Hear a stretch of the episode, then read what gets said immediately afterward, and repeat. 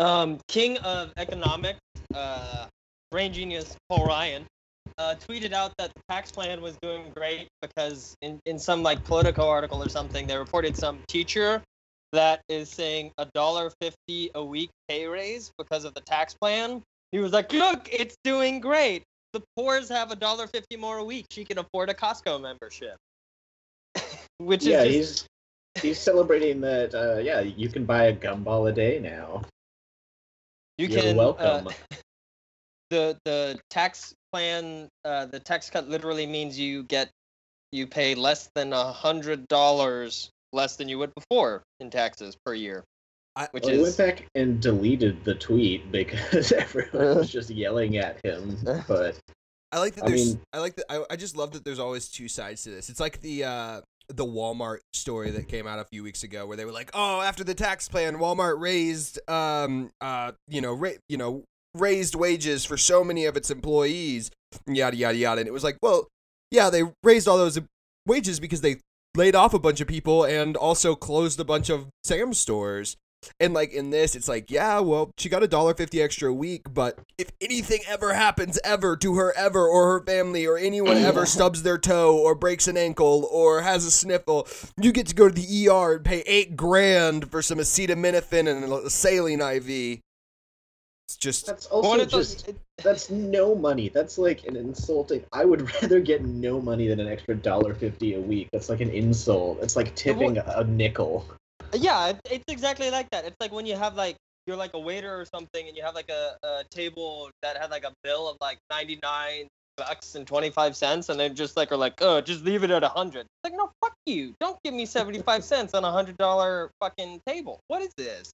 It's it's so mind-boggling. Like, what can you buy with one dollar fifty these days? Well, you can save up and invest that money, Carl, and eventually you can grow your wealth enough that you can afford a guillotine.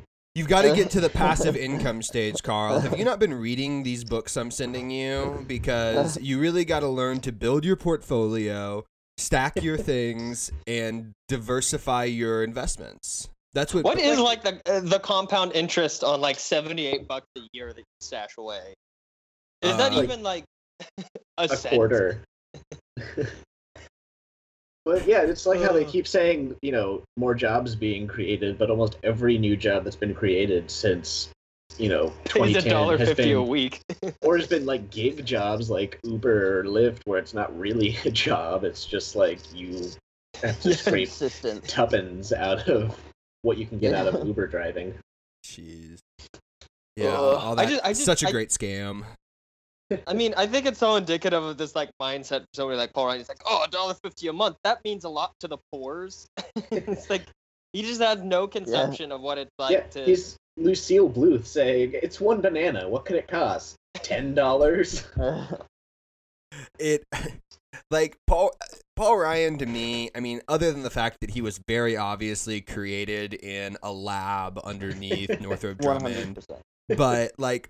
Like I, I, I, there was not like I ever had any respect for him, but when I heard him give that like, oh man, I was at Kegger's sitting around talking about how we were gonna allow big business to do what it wanted by cutting taxes, and no, like, it was it was not that it was uh, it was I'm sitting around at Kegger's waiting to cut people's health care for poor people. Yeah, yeah, yeah. That was like his stated goal for getting into politics is to get rid of health care for people, and like. Like that, knowing that like I sat around the same kegs that he did, except with y'all, and was like, oh, you know what we should have? Free healthcare and free college. It just, it makes me aware that he is diametrically opposed to me. He might be the bizarro world Adam, and um, I have to destroy him because there can only be one. You should destroy him. Well, maybe the Iron Stash will destroy him and be like, I am poor enough to know what a dollar fifty extra a week is. Not much. You're still poor. It's literally not enough to live on a day. Jeez. Well, the Paul Ryan can be first in line when we start eating the rich. His stringy, gangly body. Yeah, but he was soylent made of people. Donald Trump looks like he tastes good. Yeah, but Paul Ryan works out. He might taste good. Fishes out of him. Maybe Donald Trump is actually just filet of fishes, because that's yeah, like all I'm he eats. Sure he... He's, he's just he's just Grimace. That's... he's just twelve K F C buckets in an overcoat, trying to figure out how it got to be president. Many months has come and gone since I wandered from my home in those Oklahoma hills where I was born. Many a page of life has turned, many a lesson I have learned. Well, I feel like in those hills I still belong. Way down yonder in the Indian Nation, I ride my pony on the reservation in those Oklahoma hills where I was born. Now way down yonder in the Indian Nation, the cowboy's life is my occupation in those Oklahoma hills where I was born. I'm Adam Burnett. I'm Carl Roberts. And I'm Stephen Lastman. And this is Red Star Over Oklahoma. We are a small political and news podcast broadcasting about left Oklahoma. This week we have our Washington correspondent, Adam Jameson, on board with us. Uh, and uh, as much as there's probably going to be plenty of Adam confusion, we're going to keep it to a minimum as best we can. How you doing this week, Adam? I'm pretty good, dude. How about you? Doing well, doing well. Well, so this week we had, uh, of course, the State of the Union, which, as I have already confessed to my co-hosts and guests, um, I did not watch. yeah, uh, gotta say, neither did I. yeah, um, I don't think any of us sat through the actual State of the Union. I, I tried to watch it. I tried to watch I I will say this.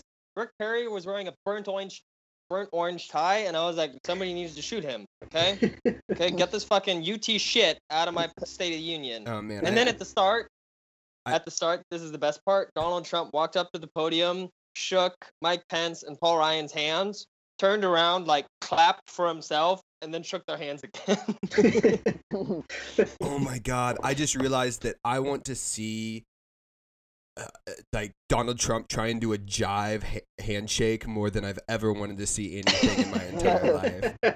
I just want to see him try and shake any ethnicity's hand. It's just going to be you a know, bumbled like confusion. It's going to be like that time when Bill Maher like, tried to fist bump Snoop Dogg and Snoop Dogg just high-fived his fucking fist.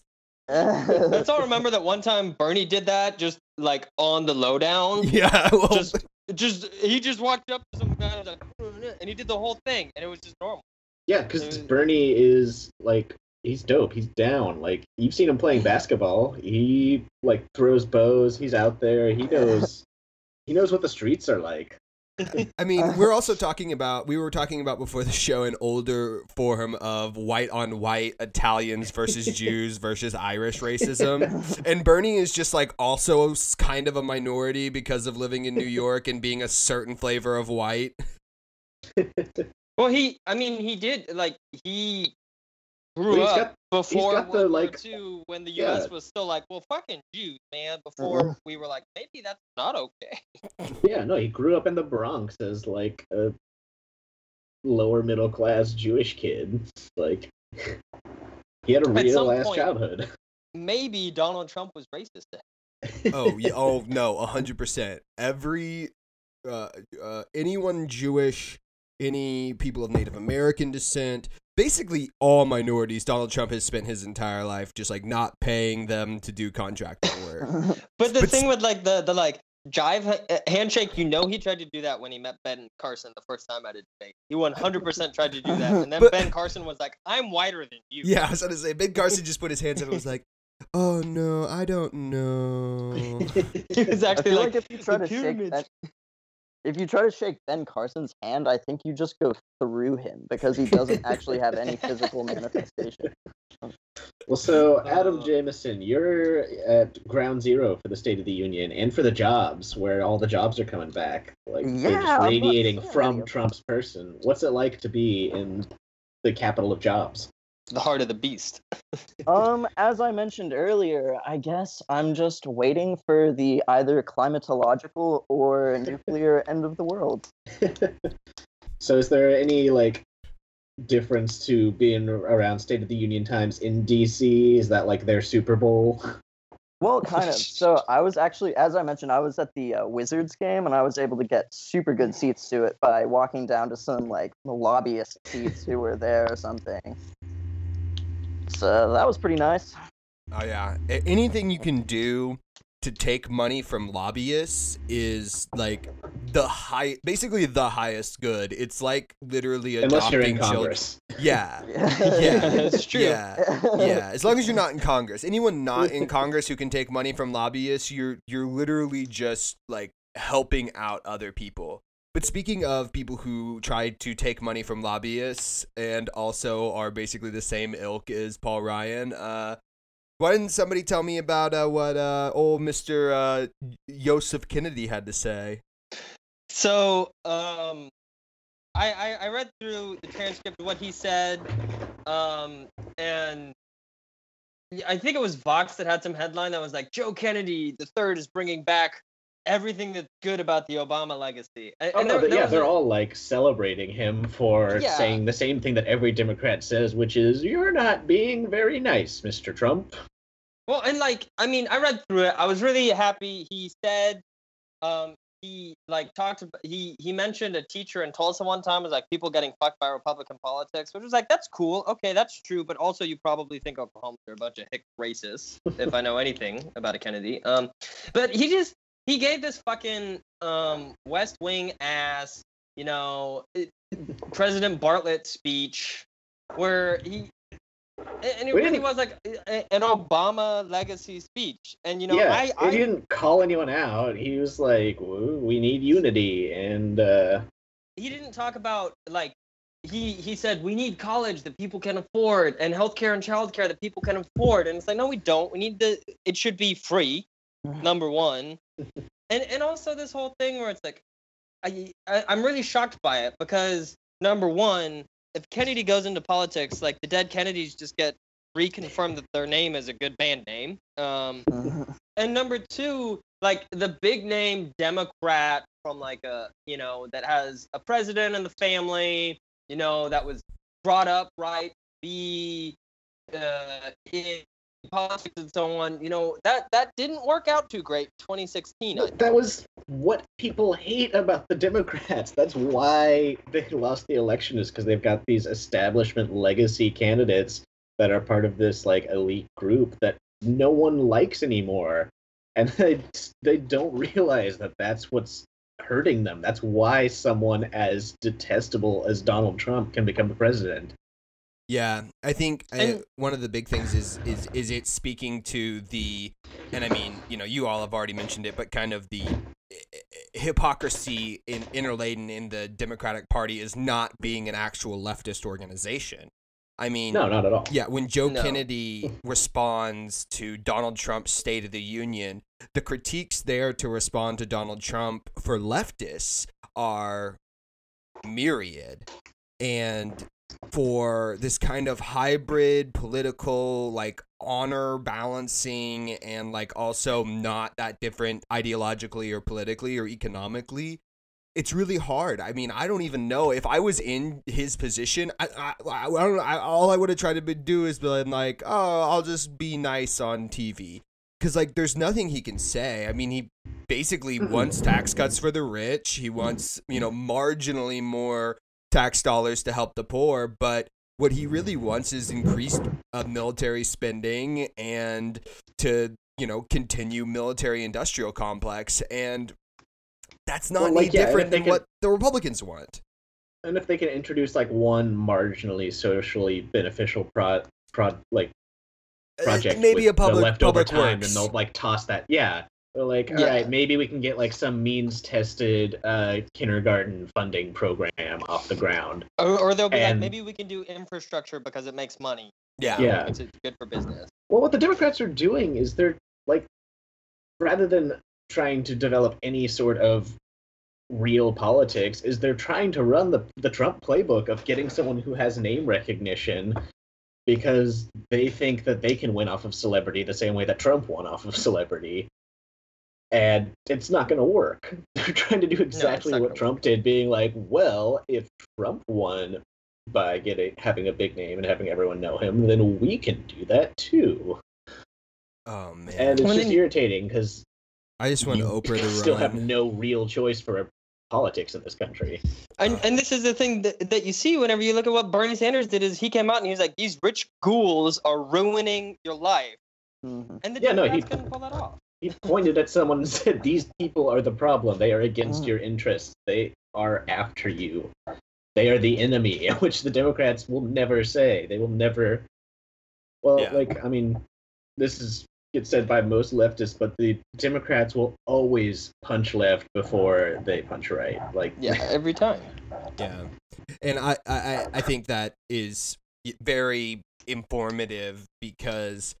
Uh, so much of how I see the Democrats is, yeah, they'd rather shove down any, I mean, you know, you saw it with a lot of the identity politics and even before with gay marriage. I mean, there were plenty of party Democrats running in redder states that weren't pro-gay marriage.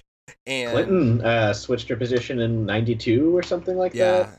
Yeah. And, and I think that like you said, they're so much more willing to try and disassociate themselves from the left so that they can have this idea of, I mean, it's just this idea of like this honor culture or this idea of politics as a zero-sum game where they're gonna have, you know, I see you say it every week. They're going to give some rousing West Wing speech yeah, yeah. and fix the, every, every problem uh, by this every bill. Working class voter we lose, we pick up two in the D C suburbs. Jesus. Uh, and then we win the White House. But, but I mean, yeah, they just, they every time they fuck up, they just move further right, thinking that yep. they'll get Republicans to switch over. But they I, they never do. They never will. That, I mean, that's the thing is that if you look at where they get their money, if you look at you know, some of the shit that's come out about how they, you know, want people to campaign and so on. They just want rich people to do it. And so they just have this politics that is just discourse without any kind of meaningful content. And it's just, Except, okay, you know, I, I it doesn't do t- anything. I saw a tweet recently saying that the Democrats are running low on uh, big donor money, so looks like uh, sacrificing their voting base for donor money didn't work out for them as well as they hoped it would. Somewhere the, in their secret lair, the Koch brothers are just like, ha ha ha, we tricked all of our white liberal friends to not donate to them, but just disperse through third-party candidates. Yay! No, the Koch brothers are the Koch brothers are too busy, busy literally eating poor people to laugh. I mean, how else are they going to feed themselves and get the nutrients they need? If they don't eat the poor, Carl, what else are the poor going to do? They're giving them livelihoods, okay? They feed them, they keep them in their little stockyard. The next app, you can eat poor people in your area. It's like... I love the idea, like, it hasn't been in Black Mirror yet, but it's right on the cusp of it, of just being a slave to your phone. Like, if you have a car and a smartphone, it's just like, hey, you have to pick up this guy from the airport. Also, this family wants K F C for dinner. Also, I need you to go by Walmart, get these three things, and then come back because you Ooh, have to like deliver them. It's like living in G T A, but you hate yourself. Yeah, exactly. And you can't turn it it's off like or escape. In G T A. G T A with the worst missions ever. Well, also without the thing where you get to just like take all your rage out by like driving a car off the top of a high, like high rise, and then you don't actually get injured. The cops come for you, and you just like go in a car wash, and it's okay. Because I would be a lot more okay with the world like that if that were a thing. Well, speaking of G T A-like scenarios and completely fake things, uh. After Donald Trump has, t- I heard, I heard a Trump supporter on N P R recently tout that if the Dow continued to rise like it has in the first year of Donald Trump's presidency, that by the end of his eight years, it would be uh-huh. over a hundred thousand as a Dow index. And I just really hope that we can get there. So- I mean, this is. So the stock market crash had, had one of the worst weeks um, since the Great Recession in two thousand eight. Was it two thousand eight when it had the worst week, or was it two thousand seven? It was... two thousand nine? No, I think it was no, it was oh eight. That. It was oh eight. It, I'm almost positive it was oh eight. What's really great is that the Dow from Monday to Friday of this week fell six hundred sixty-six points. So well, anyone out keep... there reading the scriptures wanting to predict Donald Trump as the Antichrist, here we are. They keep saying, like, oh, the economy is doing good, and, I mean, of course they're never going to recognize it, but, like, the first year of someone's presidency, most economic benefits come from the previous administration. Like, that yeah. was what was going on with uh, Bush, the, like, in oh eight, during the first Obama administration. That was the result of a lot of Bush policies, and everyone was like, Obama ruined the economy! Yep. He made yeah, the gas like... prices high and tried to convert me to Islam. Also, he was black. Wait, wait. But, I'm hold on. I mean, yeah, like was this... that not what two thousand eight was for y'all? Because that's exactly what happened to me in two thousand eight.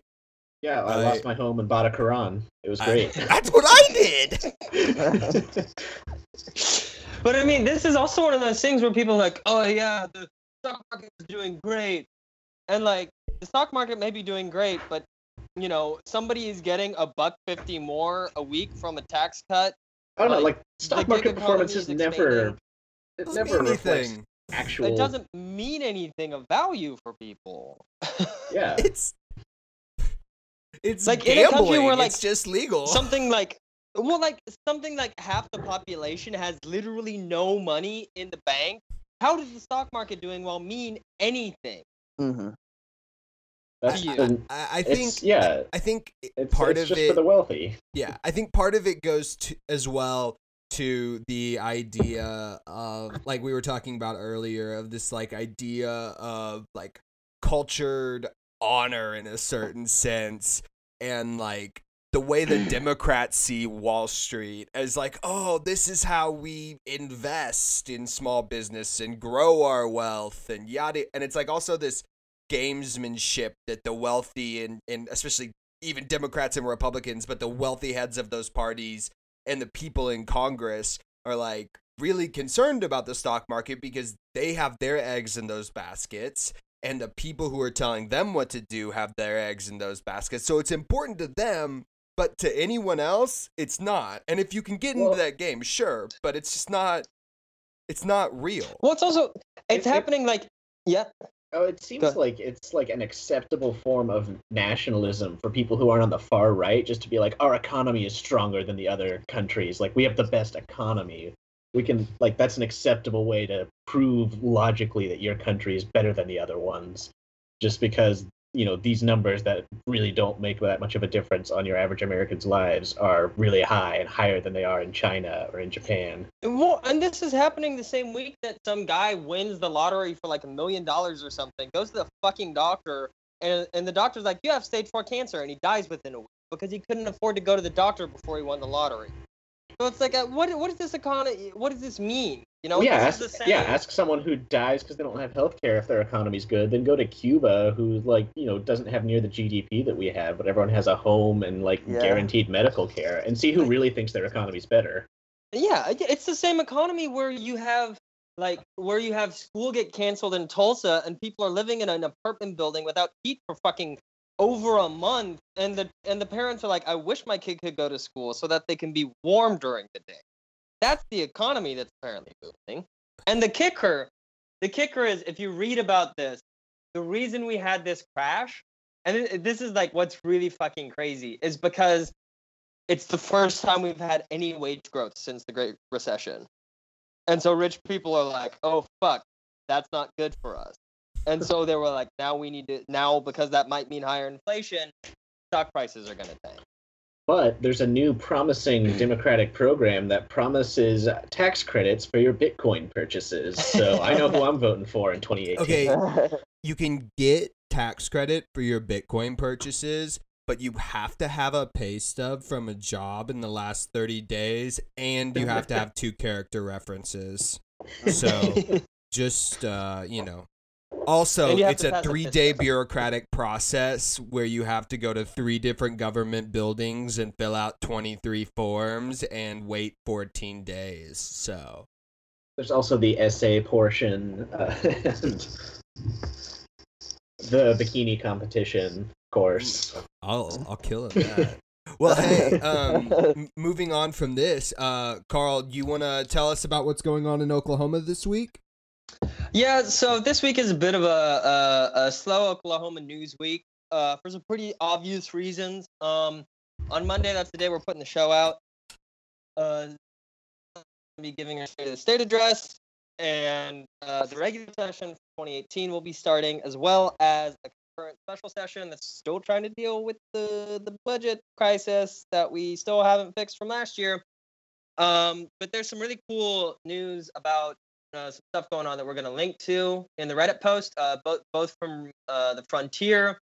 There's a, a there's a great long form article about the proposals that have been made to change how Oklahoma does me- uh, our Medicaid program. It's really worth it to see how these disgusting people in the state legislature want to make it harder for poor people to get health care. Um, and then another one talking about the governor's race, because we are getting starting to get close to it, and talking about uh, the last quarterly reports for money raising. And I mean, when you look at those two together, I think it's really important, because like some guy's getting six hundred thousand dollars in, you know, a fourth of a year to run for governor of Oklahoma while we're talking about kicking poor people off Medicaid rolls. Like that, that's important to think about. um, yeah, yeah. So, and, and so in other news, um, I had an opportunity to interview the co-chair of Green Country D S A, Xavier Doolittle, yesterday. And so uh, we're going to play that interview for you right now. Hope you enjoy it. I'm here today with Xavier Doolittle, uh, one of the co-chairs of Green Country D S A. And we were just going to do a little interview about what you're doing with G C D S A and um, how people can get involved with that. And so uh, my first question for you is, when did the chapter begin, and what were the founding, the kind of founding principles you guys wanted to start with? Well, I may not be the per- best person to ask when it all started, as it started last February. As I understand it, there were a couple of organizing members involved, uh, well, really right before the summer started. And uh, one of the people that still remained, and I believe you interviewed her before, Emily Eldridge, she really kept the torch going all through the summer. We started reorganizing back in August, and that's when I originally came in. I've been a member of D S A for a lot longer, uh, but I was in Kansas City for most of the time when it was organizing, and I moved back to Tulsa. Uh, really, at the time, there was just a lot of talk about, you know, being interested in socialism, the D S A project, and especially the Bernie Sanders campaign. I've been involved with uh, organizing work primarily through before with the I W W, and uh, working also longer before that, environmental activism with like the Sierra Club. So we really had to decide what was our principles going to be when we started moving together.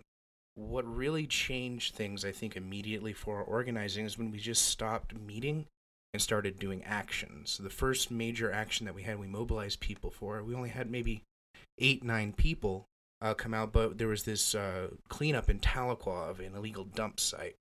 And we managed to move people out there or help organize the effort, and actually made inroads with people outside of Tulsa.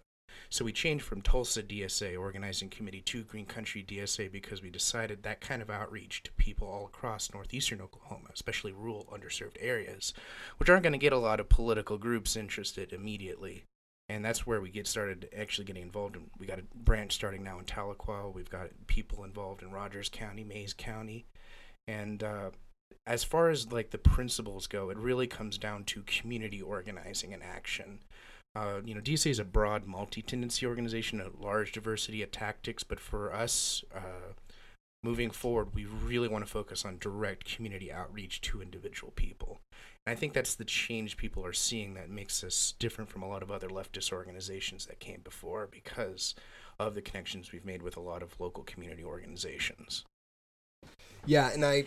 I find that very interesting because, so I grew up on Grand Lake, uh, right on the Mays-Delaware line, and um, it always kind of blew me away, uh, the, the role churches play in that aspect of really community organizing, because they're one of the only places that are active community centers in those kind of rural communities. And the same with high schools in a certain sense, because, you know, you just kind of have these dotted high schools that, you know, have whatever reason this, you know, municipality has gotten the state funding for a high school, and if they don't have a high school, they've got a church.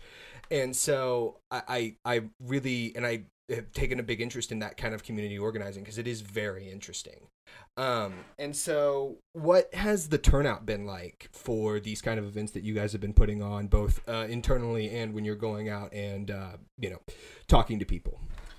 You know, it varies dramatically. Uh, when we first started organizing, it'd been really, we were, I was very surprised at the turnout, having been someone who's done this kind of work for a while. We had, you know, twenty to thirty people regularly coming to the organizing meetings, and we still get that same turnout for our big regular meetings.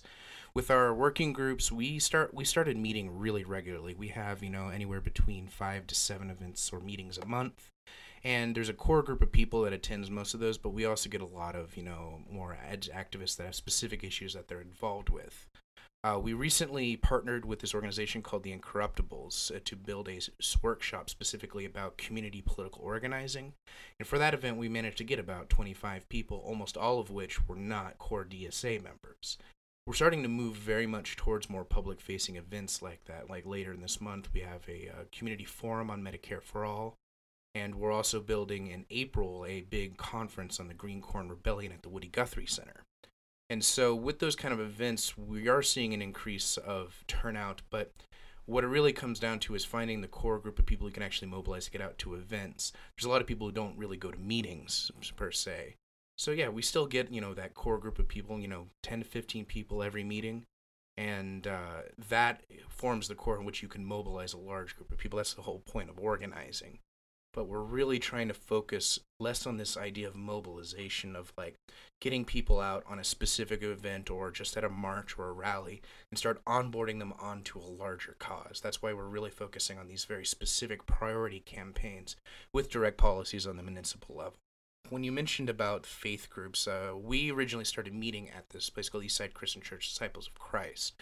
We maintain a very good relationship. They're an activist church, really. And there's a lot of activist churches in Tulsa. I mean, All Souls, Unitarian, uh, and there's one that is uh, skipping my mind, Bethany, uh, Bethany Baptist Church as well, is really involved in activism. And Action Tulsa is a big group of these kind of faith groups. And Temple Israel is one that we're building an involvement as well as synagogue, a Reformed synagogue.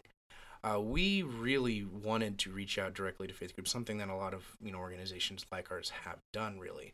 One of our main coalition partners that we're involved with right now is called New Sanctuary Tulsa, which is an organization of faith groups based on creating sanctuary for undocumented immigrants. Uh, you know, that is where the community lies in a lot of places of Oklahoma, and there's not a lot of alternatives for people. And we want to go down to where people are accessed and where they are and find out exactly how we can get to them in their communities.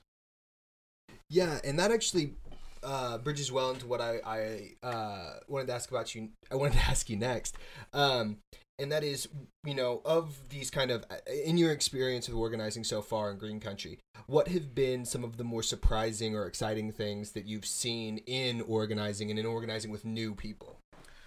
When I started really organizing in leftist circles, you know, when I was in the I W W, uh, both here and then in Kansas City briefly, and working on that, you get this kind, and it also, you know, Occupy down here, in, uh, Occupy Tulsa, specifically a lot of the folks that we organize with in the core group were originally part of that movement. Uh, you know, and there's also like the Oklahomans for Health folks on Vote Yes for seven eighty-eight. You see a lot of the same faces. You see there's an, you know, I want to call it a class, but the an activist subculture, really. And there's subcultural signifiers, you know, there's a, you know, unspoken rules, that sort of thing. What I find incredible about D S A is that while we're an activist organization, I mean, it's really like diverse as to who actually comes out to the meetings. You know, I, I mentioned once in one of our meetings, we had a union worker who has never done any activism in his life, a young man named Joshua Navarro. Excuse me. Uh, we had like an educational reformer that was working on business in Northeastern University, an economics professor, several working class people, not just student activists, not just academics, but like a broad diversity of people of all different ages, which is an issue that sometimes people levy at the current D S A and the previous one, because previously it was, oh, seems too old. Now it seems to be sometimes too young, and you know the pendulum swings back and forth, but we've maintained a huge diversity of people that are involved and active. And a lot of these people have never been involved in activism before. That's really exciting. That's what excites me the most, because just like last Sunday with the protests at J F K Airport, when you really want to create change and actually do economic organizing to actually push power, you have to have a mass movement of working class people. It can't be sectarian. It can't really be purely political. We are a political organization, but you have to be able to organize across broad lines. And class consciousness, that's really what it's about. It's not purely political, but it's the social problem. And we provide as much as a social welfare organization. That's why we're not a political party. We have a much broader mission of reaching out to people. And that's why community organizing has been kind of our number one push. Yeah, so that's awesome. Um, that that brings me ne- to my very next point, which is uh, what events do you guys have coming up in February? Well, our major initiative that we have moving forward through spring that we're focusing on is our brake light clinics. Uh, you may have heard before, the New Orleans D S A was the one that really started that. And we have three clinics planned, one in March, April, and then May. We decided to really try and spread out to different communities, so we're doing in North Tulsa in March and then East Tulsa in uh, April after that. And then we're actually going out to Tahlequah in May. We've been trying to get the exact dates, so I can't uh, give you exact dates yet because we're still trying to figure out the venues, but we're hoping to do actually with uh, Vanessa Harper in District one and work on a resource day on the twenty-third of March. Uh, and that's really, and we're actually in contact with the mayor of Tahlequah's office, Jason Nichols. He's very interested in working with us as well. And that's kind of the whole thing. Like, by doing this, you develop those contacts with the community. And that makes it, you know, more than just a service or just an event, but you actually start developing the relationships you need to do a long-term change. Uh, so on the eleventh is our working group meeting that we're going to actually make sure to have the determined dates. Uh, I mentioned before there's a forum on Medicare for All that we have partnered with O U Tulsa Community Medicine, School of Community Medicine. That's primarily, they're trying to get students and providers out. And again, so it's not necessarily we're co-sponsoring it, but we want to get as many people that are involved either in academia or training to become a doctor or are doctors already to come out and have that town hall discussion. Uh, and later this month, I mean, we are actually canvassing on President's Day on the nineteenth. It's going to be community-based uh, canvassing. We have several people who are interested in running for office, one in particular, and some people that have asked for endorsements. So we're going to start training people on how to go out. And our focus is going to be simply to kind of do the Momentum U K model of an inquisitive, what are the issues that are important to you, and then get back to them and reactivate them as going forward. So you've talked about some of the short-term goals you all have. What are the long-term goals for G C D S A right now? I, per, you know, the, the, we are a very democratic organization. When we make decisions as to what our priorities are going to be, we want them to be made as a collective. So just want to preface, this is some of this is personal because we've not necessarily voted on what our long-term priorities are. This year, we did vote on, in addition to the Medicare for All priority, uh, three other priorities that we want to try and push for hard in this year. One was going to be decarceration. That's why we're moving on the Brake Lights Clinic to try and push as much as possible against the private prisons and the, you know, the carceral compl- estate here in Oklahoma. Second was the immigration issue. We really want to get involved and educate people on how it is something that we're all additionally culpable for with human mobility. Most of the people that are undocumented immigrants were put into those positions by the economic conditions we created here in America. And finally, it was minimum wage, which was a, you know, a major motivator all across the nation. We want to expand that conversation the same way that New York City did when they did their minimum wage campaign. There was an organization called Food Justice that organized minimum wage workers in the fast food industry across many different shops, you know, a non-union based uh, labor organizing. And what they did is they created boards and fees that would allow them to have more control over their hours, which is, I think, the major fight for labor beyond just compensation is more control over what you have in your actual schedule.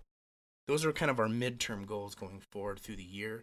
So personally, I think the real change that we're going to see is changing from a purely, as I mentioned before, purely political activist role into that more social community role. And what I'm very interested in is economic organizing. To elaborate, what I mean is, you know, involvement with cooperatives, which have a long tradition here in Oklahoma. We have several members who are looking to buy land, get involved with the food desert problem in North Tulsa, to provide both producer and provider uh, cooperatives.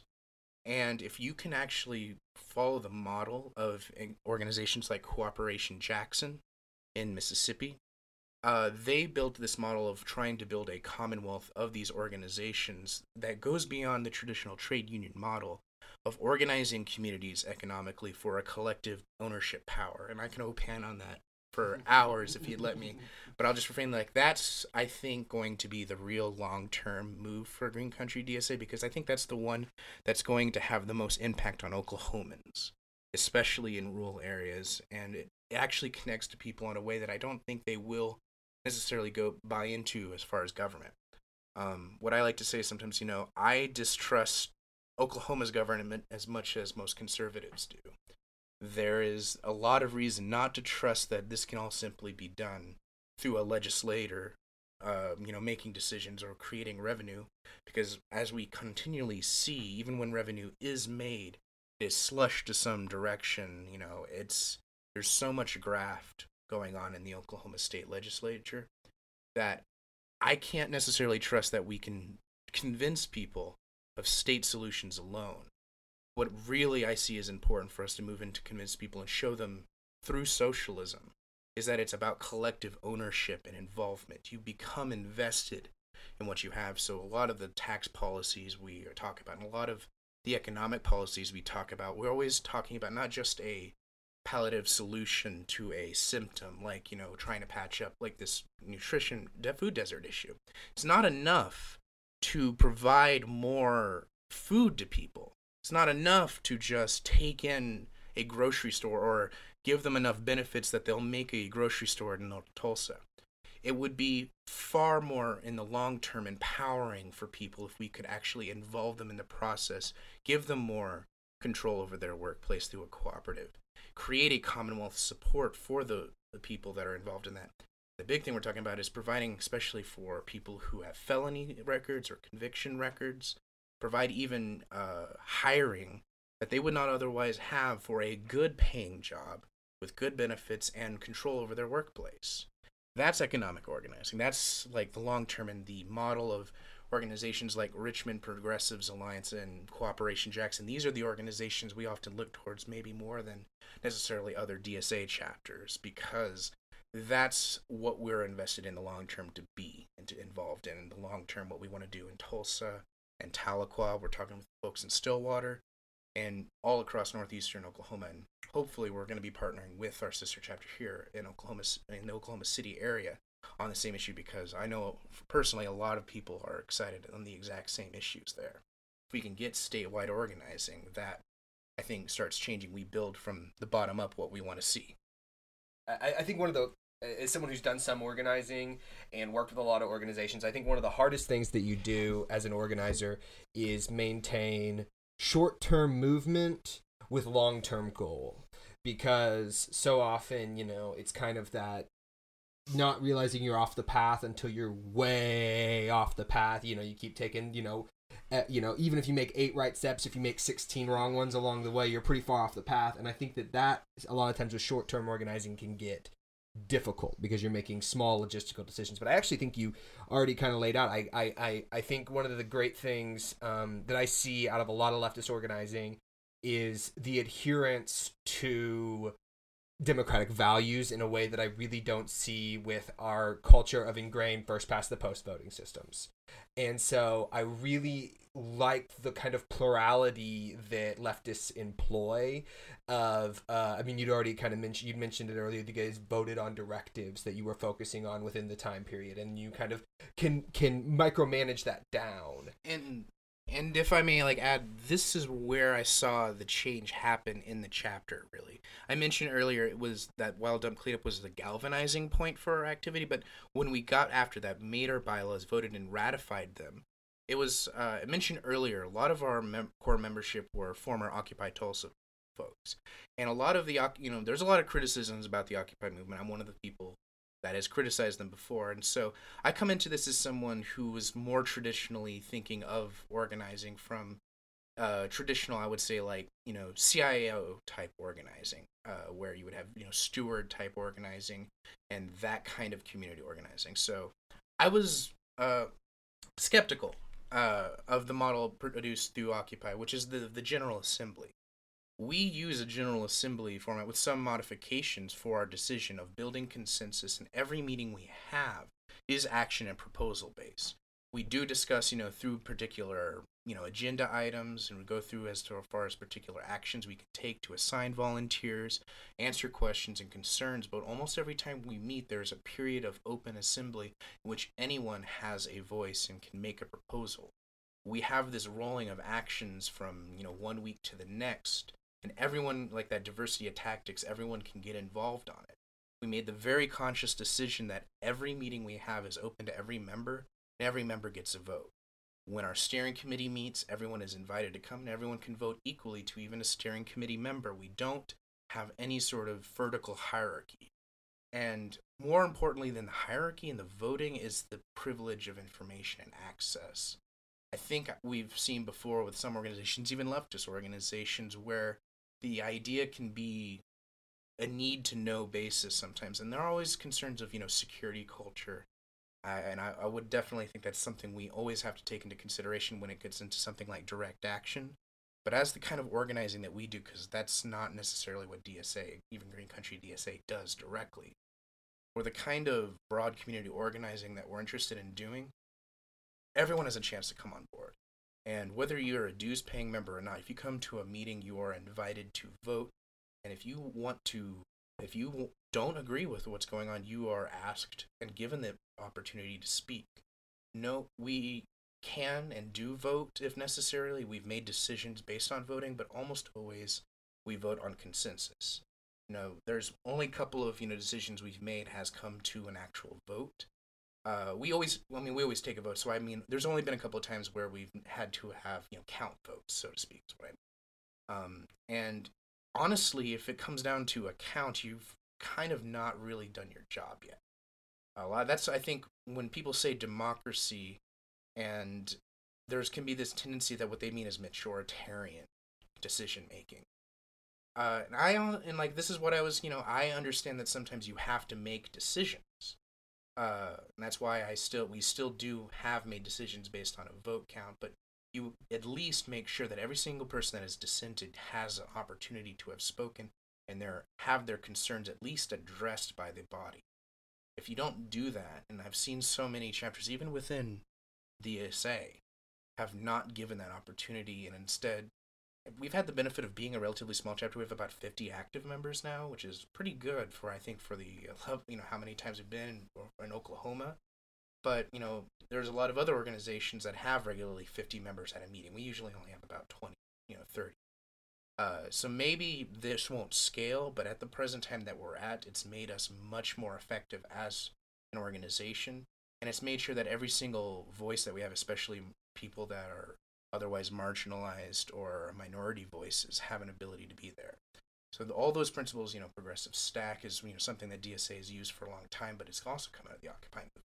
We want to take that principle and make sure that we have it not just in theory, but in practice.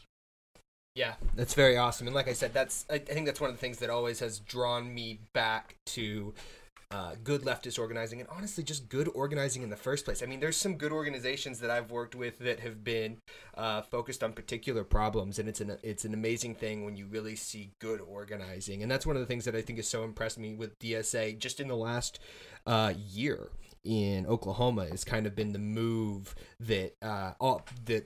the entire movement has gotten, and it seems a lot more solid. Well, um, is there anything else you'd like to tell us about coming up? I will say the one event that I, I did forget to mention that comes back to coalition partners, kind of go off what you said with good organizing. One thing that we do very make very important is show up to other events and with other organizations, and that creates a, I think, gets lights of fire under not just ourselves but other folks. We started this work very recently in the last month or so with like New Sanctuary Tulsa, DreamAC Oklahoma, and now some Oklahoma City organizations have reached out to us, including the local DreamAC chapter and the uh, Sanctuary Network chapter here in Oklahoma City, to create a coalition of these groups. An Immigrant Rights Coalition is the current working name, and we're meeting on the twenty-second uh, at about, it's going to be six p.m. Uh, in the Rudisil Regional Library, and we're trying to call in as many organizations that are interested in the issue of undocumented immigrants and immigrant rights, especially right now with the ramping up of targeting of actual activists.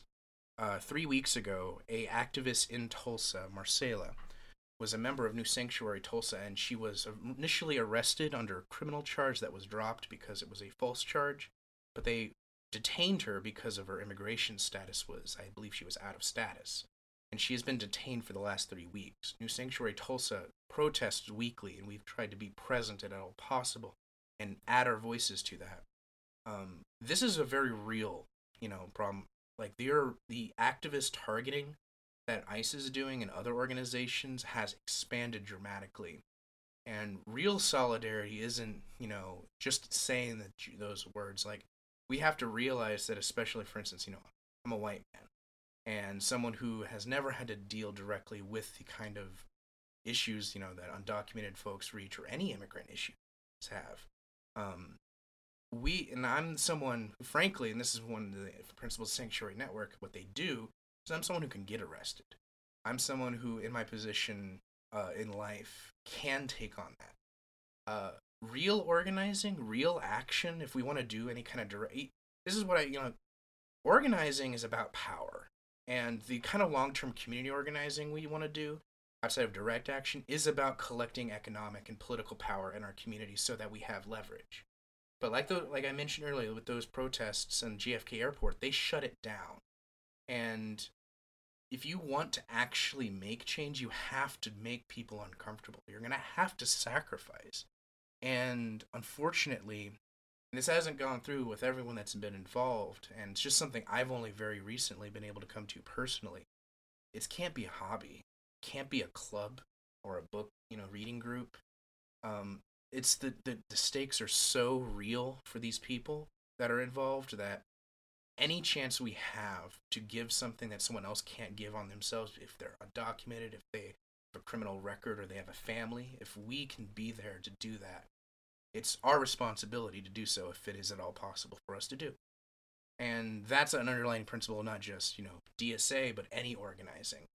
And so I just want to leave with that message for sure. Like, if, if anyone here, you know, is listening, can offer anything, and it doesn't have to be at literally being out there, because especially for, you know, disabled folks or differently abled folks, not everyone can participate in meetings or marches, but there is something anyone can contribute.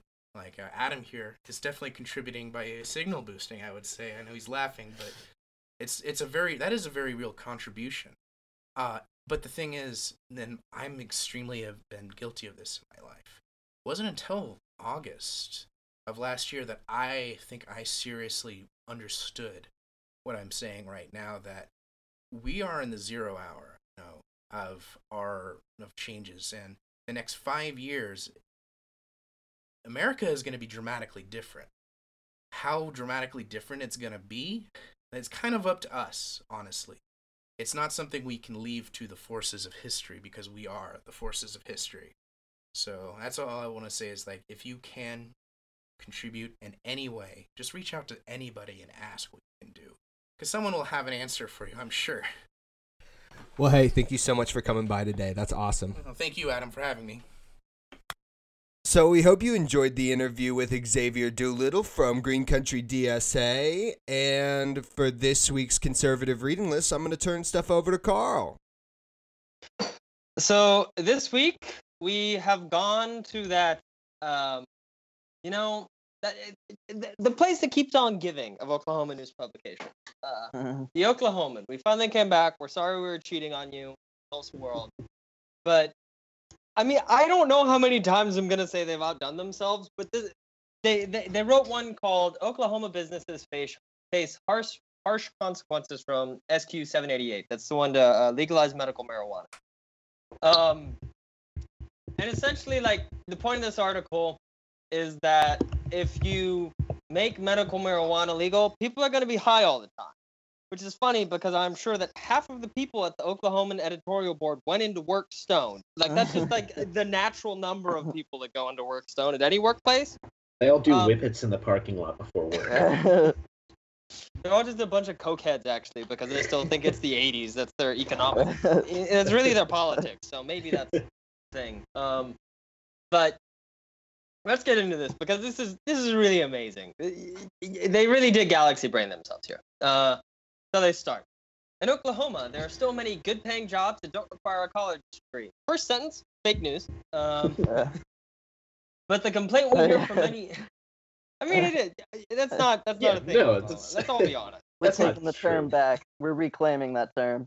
Yeah, there's there's not good opportunities for people without a college degree in Oklahoma. And the jobs for that... people with a lot of college degrees don't have good opportunities. I mean, the jobs they're referring to in this first sentence. This is how bad this article is that we're stuck on the first sentence. But the jobs they're referring to are the ones where you get blown up at a gas well because the company just violates safety requirements all the time. Um, th- that's what they mean. And if you don't get blown up, you get laid off like every like thirteen percent of Chesapeake's workers. Um, yeah, or you get robbed like Marshall at his truck stop. it's not it's not a good job. He works at a truck stop. but that, that's, let's dip- keep going. Um, and so they continue. But the complaint we hear from many business owners is that is they can't find enough applicants who can pass a drug test to fill those jobs. Also, Galaxy Brain, just don't drug test people. It's fine. Who cares? Um, that problem will be made exponentially worse by approval of State Question seven eighty-eight, the proposal to legalize mar- medical marijuana. Um, this, once again, just this is great because, like, not only can you not drug test people, but like you can also just performance test people. If someone comes to the job and just sleeps all day, they don't have to be high or drunk to just sleep or be a terrible worker. And yeah. you can just evaluate that and just look at them and see if they're doing a good job or not. And also, yeah, I love the idea can... that, like, medicine, is, like, I don't, I, I'm for legalizing recreational marijuana so we can tax the hell out of it. But, like, I don't really like the whole medical portion of it. But, like, this idea that, like, people who are prescribed a medicine are worse workers. Oh, you have to get health care. Oh. Yeah, but to be fair, I think if they could, a lot of Oklahoma businesses would fire you if they found out you were taking other medications, too. Oh, yeah. Just but like, what? That's what You're we have HIPAA for. Antidepressants? We're gonna get to that though. I, we're gonna get to that because that's a, an important thing uh, later on in the article um, about businesses firing. Um, and so, so they continue. In reality, S Q seven eighty-eight's le- leg- legalization is "quote unquote" medical in name only, yeah. which is not. Then yeah. it would be recreational. Yeah. Weed. um, It would effectively authorize widespread recreational use of the drug and would do so in a way that makes it difficult for businesses to fire employees who are impaired on the job, increasing those businesses' liability. It's not As true. Oklahoma's to... at-will employment, they can just fire you whenever they want to for no reason. And as long as they don't explicitly say they fired you because you were high on the job, they can't get in legal trouble. Also, this is as opposed to now where no one smokes marijuana in Oklahoma because it's not available medically, I should... which doesn't happen. Just, no one, I've never seen marijuana in my life, actually, in the state of Oklahoma. Um,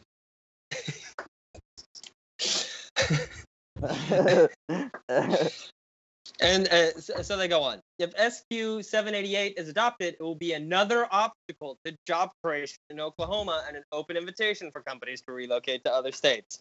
I think it, the correct term is yet another obstacle.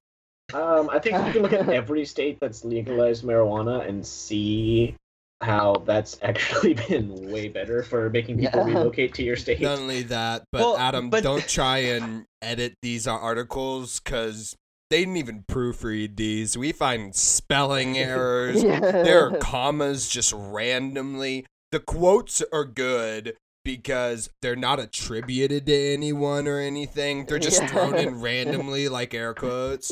It's just, yeah, it's like Carl's earlier. It's like medical. It's like, we're just throwing quotes around shit. There's like yeah. th- this. There's a drastically well, also, later. It's like this is garbage. It's also a thing where it's part of this thing with medical is it's because the state has to regulate it. They're like we would in general legalize it medically, and then the, the state government would need to come up with rules to regulate how we do that medically. So it's like okay, motherfuckers, just read the bill. Um, but let's keep going. This was highlighted in a recent interview with local attorney Vic Alpert, whose work includes helping employers ensure a drug-free workplace. Oklahoma has, quote, one of the most pro-employer statutes of any state in the country, unquote, when it comes to workplace drug and alcohol testing, Alpert says. Today, an Oklahoma business can require employees to take a drug test following a workplace accident that causes injury or property damage at random, as part of a routine fitness for duty exam and as a follow-up to a rehabilitation program. Employers may also test, quote, for cause, end quote, if they have reason to believe an employee is under the influence of, drug, of drugs at if, work. So they could just fucking test you for drugs. Yeah, if, if, if they have for cause testing and random testing, what do you need other testing for? You could just you be you like, just at, you know what? Today's the day, Jim. I'm sorry. Nah, nah, nah, nah. Go down, piss in the bucket. We'll check it out. When you start your job at Walmart, they insert a mandatory catheter that constantly monitors your urine to make sure you never take drugs. That's, That's what freedom step. Is, actually. They actually replace one of your eyes with a webcam so that they can make... Speaking of... Did you guys see the article uh, where Amazon, Amazon has filed for a They're patent? Like tracking your yeah, movements? To track their workers' hands and feet while they're in the warehouse yes. so oh that they God. know you're working. Yeah, no, seriously, we joke about Walmart putting a catheter. Yeah. yeah, we joke about Walmart putting a catheter on you, but that's not too far off from Amazon like buzzing at you every time you move your hand wrong. Well, I mean, but that's what the Oklahoman editorial board wants. With yeah, like in general, like they want this massive tyranny of of capital over every fucking inch of our lives, you know. But if you're at the point where you're literally tracking motion for like a single misstep, why not automate that fucking job?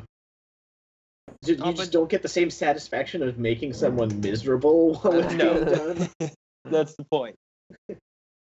Um, it's actually that, that, uh, Jeff Bezos feeds on human misery like a vampire. He's just like the Koch brothers. He has to eat on the poor to live.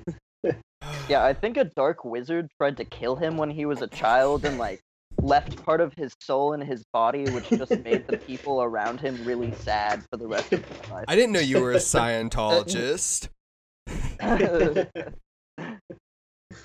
Jeff Bezos is actually going to fly a D C ten into the sun one day. Um, gonna happen. He's gonna do it because he profits off food stamps. Um, oh. Um. I accidentally closed the articles. uh, While we're on insane Silicon Valley dipshit billionaires, did you see Elon Musk's new line of flamethrowers? Yes. No, I refuse to talk about that. What the fuck is wrong with this? How do people think that's cool?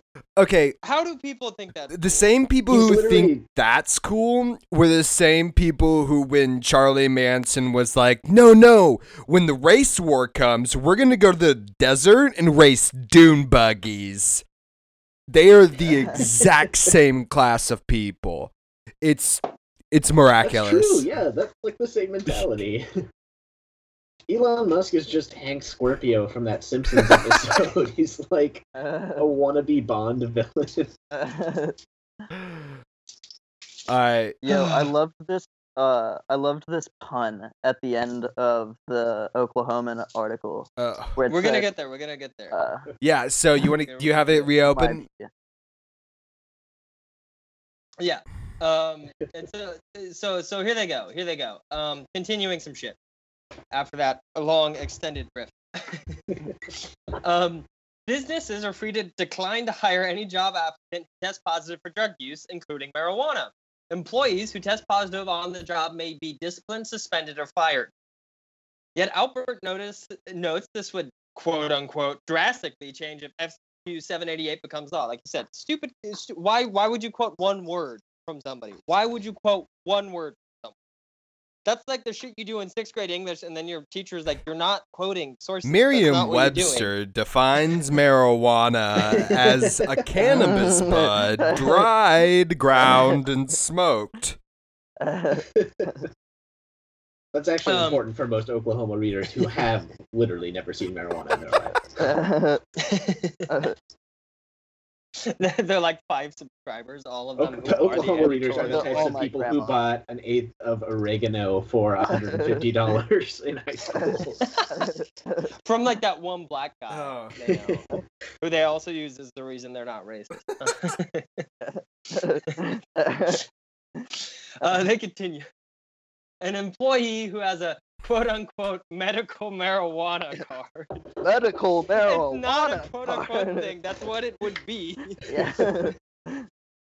Yeah, I read that as like they. I like I substituted the words "quote unquote" in there before they said medical marijuana. Well, and that's I mean that's what they mean though. Like it's not really medical marijuana. Okay, motherfucker, get out. Um, but they they say would be protected from many of those consequences, and anyone, anywhere, for any reason, could get a quote unquote prescription under S Q seven eighty-eight. No, it's a prescription. It's from a doctor that said you can smoke weed. That's literally what it is legally. Not, it's, it's not I just... gotta say though, I got one of those and it was total.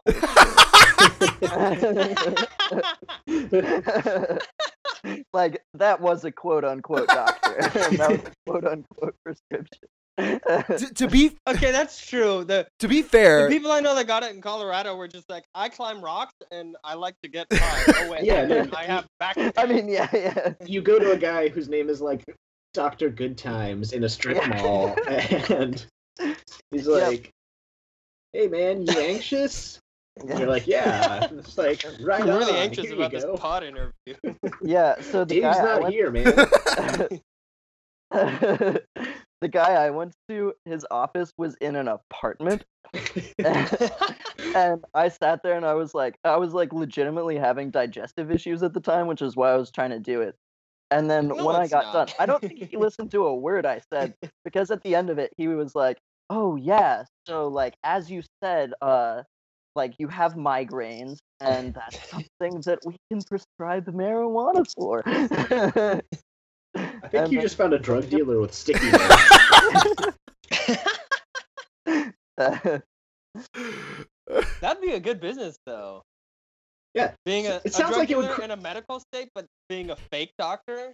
Yeah, then... Oklahoma legislator. This is gonna create jobs. Oh man. Okay, keep reading, Carl. Yeah, let's keep going. That's because unlike other states with medical marijuana laws, S Q seven eighty-eight doesn't require any specific qualifying condition to receive a card.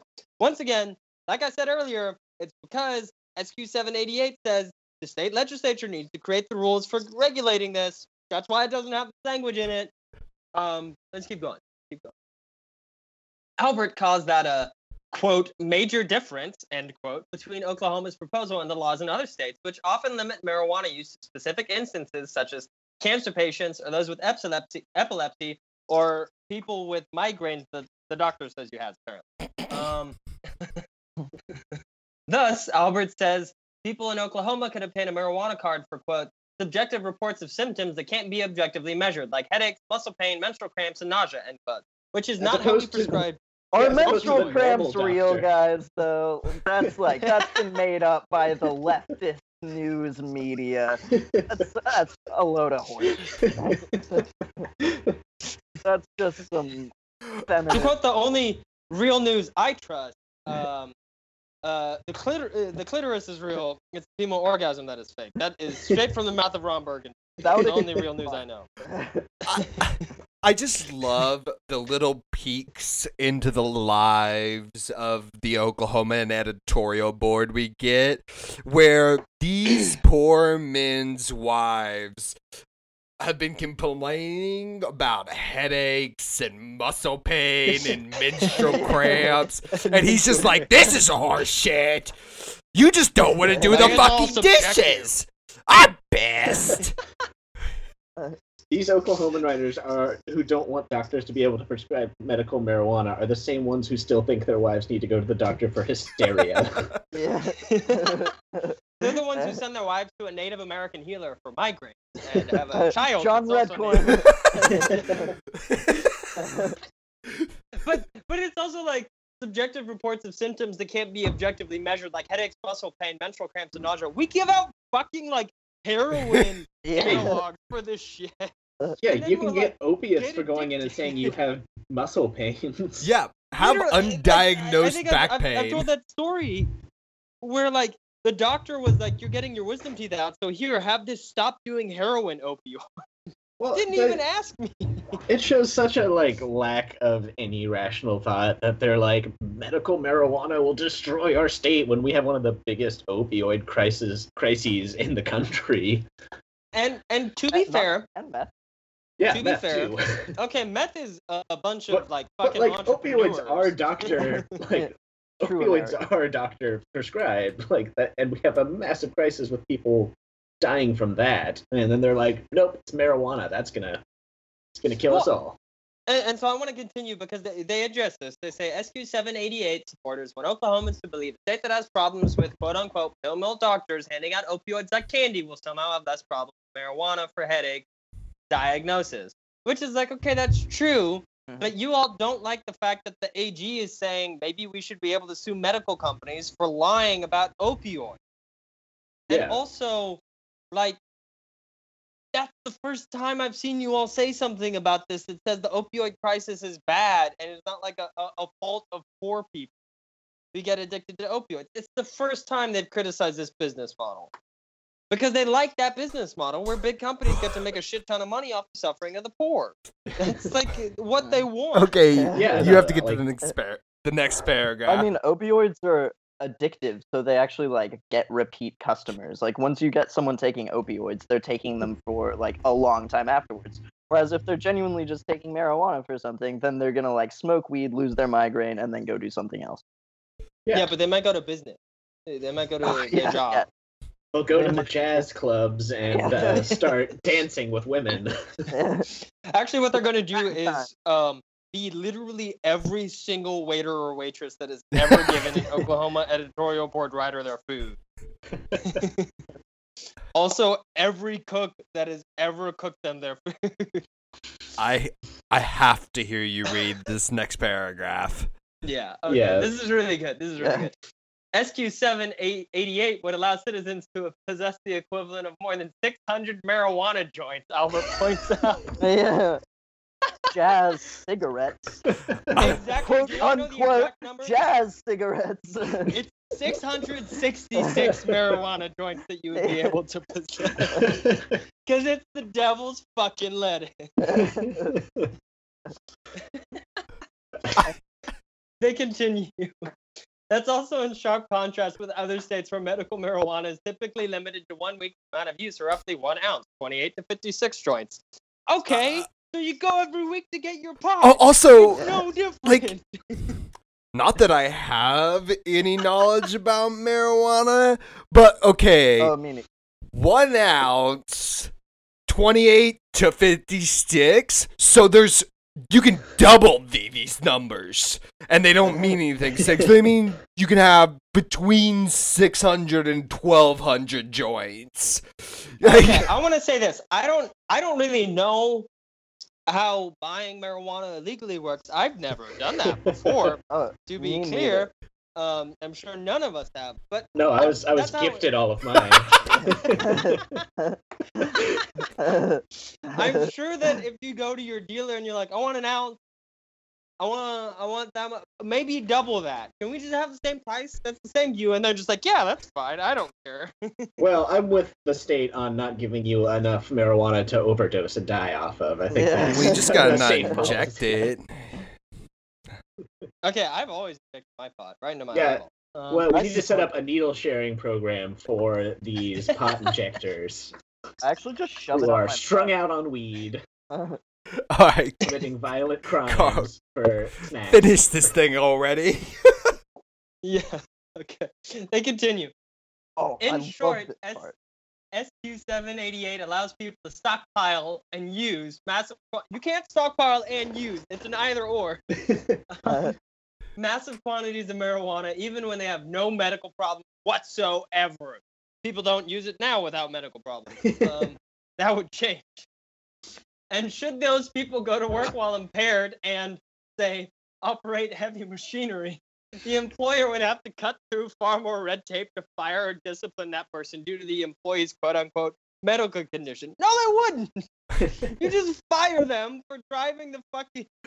For, like, having your company car and stopping at a stop sign and right, waiting for it to turn green. Like, that... How many people do you know, like, working blue-collar jobs who are probably drunk on the job? Yeah, like, we have booze and pills yeah. that are legal and have, like, as much or less difficulty of getting them yeah, than in any of this. And it's like, oh... they'll this'll be the thing. Well, there's, the there's precedent for firing people for taking legal substances. That's not like you're not going to not be able to fire someone for being high on the job. Can like you fire someone gay. for being gay in Oklahoma? Uh, no. Yes. No. You, as long as you don't say it's because they're gay. Well, yeah, you can well, yeah, fire it. You can't it explicitly will. fire someone for being gay, but I'm sure yeah. you could fire someone for a bullshit reason you made yeah. up. Because you can fire someone. I mean, it is you an fire people without thing. cause. Yeah. yeah. Um, you don't have any meaningful kind of protection in the state of Oklahoma, um, which is important because it makes this whole argument a lie. Yeah. yeah. As long as you're not like, I'm firing you because of your marijuana usage, as long as you're like, I'm firing you because I want to. Well, that's also the like their complaint. Off. It would give employ or give employees like even a half a leg to stand on if they ever got fired for drug testing. Well, and that's and the th- they can't I let mean, that happen. That's the thing, is that they're like, what if you show up to work high? Because they're thinking that if you are sick and you do have a prescription to take some kind of drug, you shouldn't get sick leave. That's one hundred percent how the Oklahoman feels, that you should show up to work and power through it anyway. Which is like, it's, it's just, it's really not fit to wipe the shit off your butt. It's not fit to wipe the shit off your dog's butt. Let's be honest about the quality of the Oklahoman here. If you do use the Oklahoman I mean, I'm pretty to sure wipe this... shit and take photos of it and tweet it at them, that's legal. I want to say that's protected under It is. I'm pretty sure this article was written by a, like, someone said, Siri, write an opinion article, and then just, like, left the phone next to a radio playing the Rush Limbaugh show. I think it was actually somebody that, like, walked into Woodland Hills or, like, Pearl Springs Mall and was like, hey, white suburban mom, your opinion's important. How about you write a, an op-ed? Both of those reasons would explain the copious amounts of grammatical and spelling errors. Uh, but but let's let's finish it with the pun you love so much, Adam. Um, could I could I maybe read it? Yes, please. Thank you. I'm honored. Sorry, I just got to the wrong tab. Oh my gosh, how many tabs do I have open? Aha! To claim this won't impede business or job growth is, forgive the expression, a pipe dream.